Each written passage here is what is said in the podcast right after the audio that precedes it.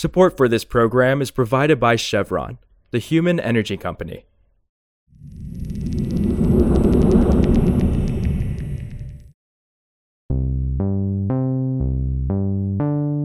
This is Politico Energy. I'm Josh Siegel.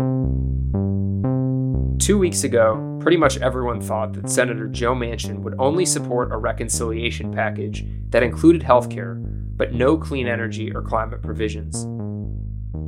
But all that changed last week when Manchin and Senate Majority Leader Chuck Schumer announced a reconciliation deal that included the largest investment in clean energy in U.S. history, over $360 billion worth.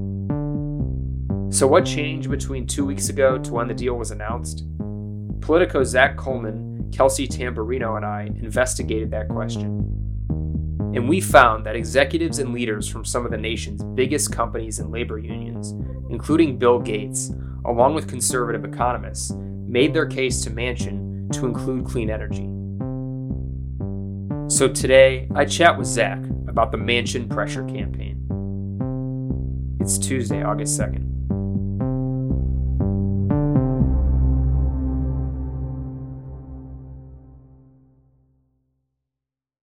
So, Zack, we did some reporting on a pressure campaign by clean energy company executives and union leaders, including some big names, to get Senator Joe Manchin to agree to adding clean energy incentives in Democrats' reconciliation package.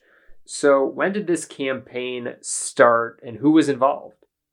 In some respects, it's a campaign that's been going on, but it really doubled down in the last two weeks. Well, in that two week period between Joe Manchin supposedly killing the clean energy and climate incentives in Democrats' reconciliation plans and when he revived it.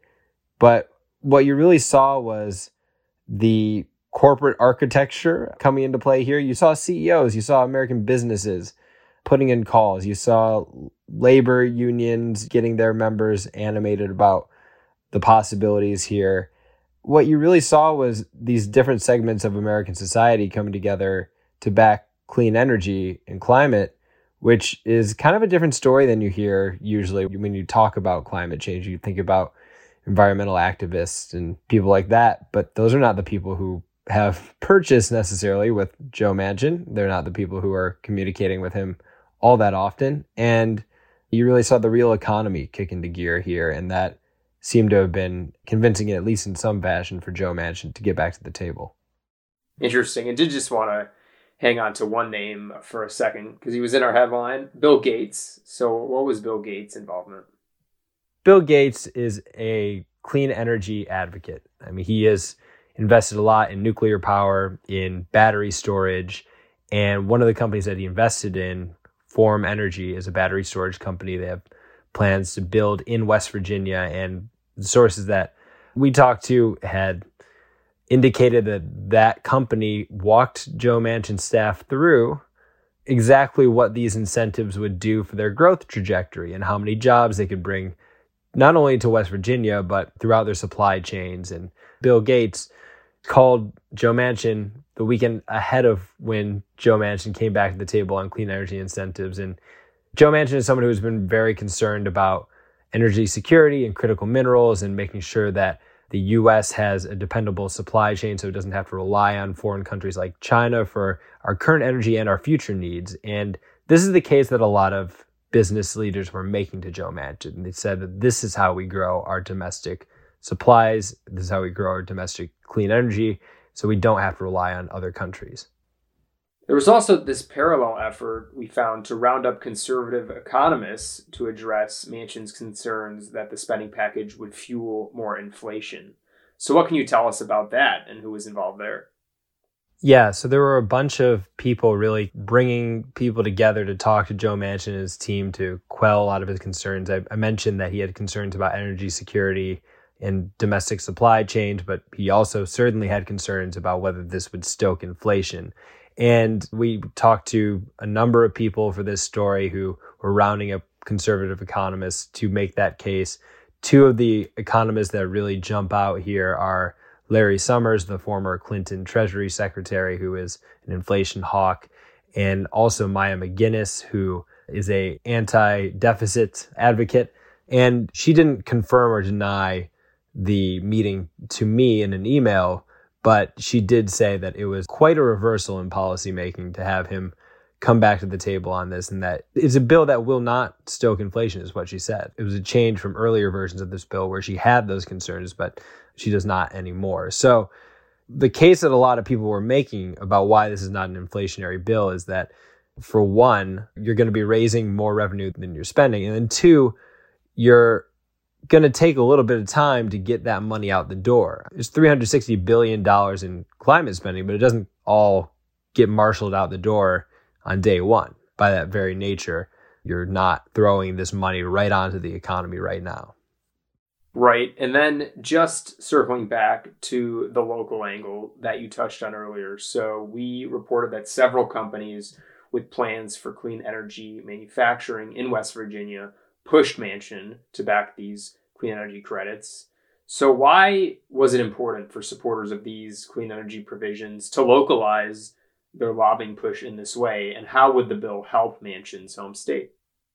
You got to think about what West Virginia is. I mean, it is a state that used to be so blue because of its deep history with local labor unions. I mean, you think about its history with coal mining, and it's flipped in recent years. You've seen the coal company CEOs really agitate against Democrats who they see as killing the coal industry and killing West Virginians' job prospects on a climate change crusade. Now, what Joe Manchin is concerned with is look, he's got coal miners in his state. Coal is still a part of the state's history and culture and economy, but he also knows that it will cease to be as big a part of all of it because the structural decline of coal is real. And he sees an opportunity to take these very skilled workers who work in electrical work and work on detonating stuff and sees a way to put them to work in new fields of energy. I talked to Brandon Dennison. He's uh, the head of a place called Coalfield Development. They're an economic development organization in West Virginia. And he put it to me this way He said that this is a chance for West Virginia to stay an energy state to invest in new forms of energy and put people to work that have transferable skills and make sure that there is still a solid base of manufacturing here where people can go and still have a life in that state. And I think Joe Manchin sees that. I think he sees the writing on the wall. He can look at the graph of coal output and while it's increasing this year, there is a trajectory here and part of it is what kind of future do you want to have for your state? And that case was made to him. Also, the American Chemistry Council is suing the Environmental Protection Agency over its interim health recommendations for a pair of toxic forever chemicals, PFOA and PFOS. The lawsuit was filed Friday in the U.S. Circuit Court of Appeals for the District of Columbia, and it's at least the second industry challenge to the suite of new advisories the agency released in June. Those advisories for PFOA and PFOS set a safety threshold for the widespread chemicals that is lower than EPA's previous one. The agency has declined to comment on the lawsuit. Moving forward, EPA has said it plans to propose a drinking water limit for PFOA and PFOS this fall. For more news on energy and the environment, subscribe to our newsletter at politico.com slash morningenergy. Some of the music in today's show was composed by the mysterious Breakmaster Cylinder. I'm Josh Siegel, and we'll see you back tomorrow.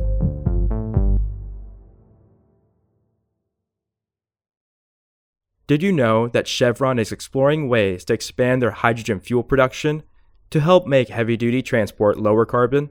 Find out more at chevron.co slash hydrogen fuel.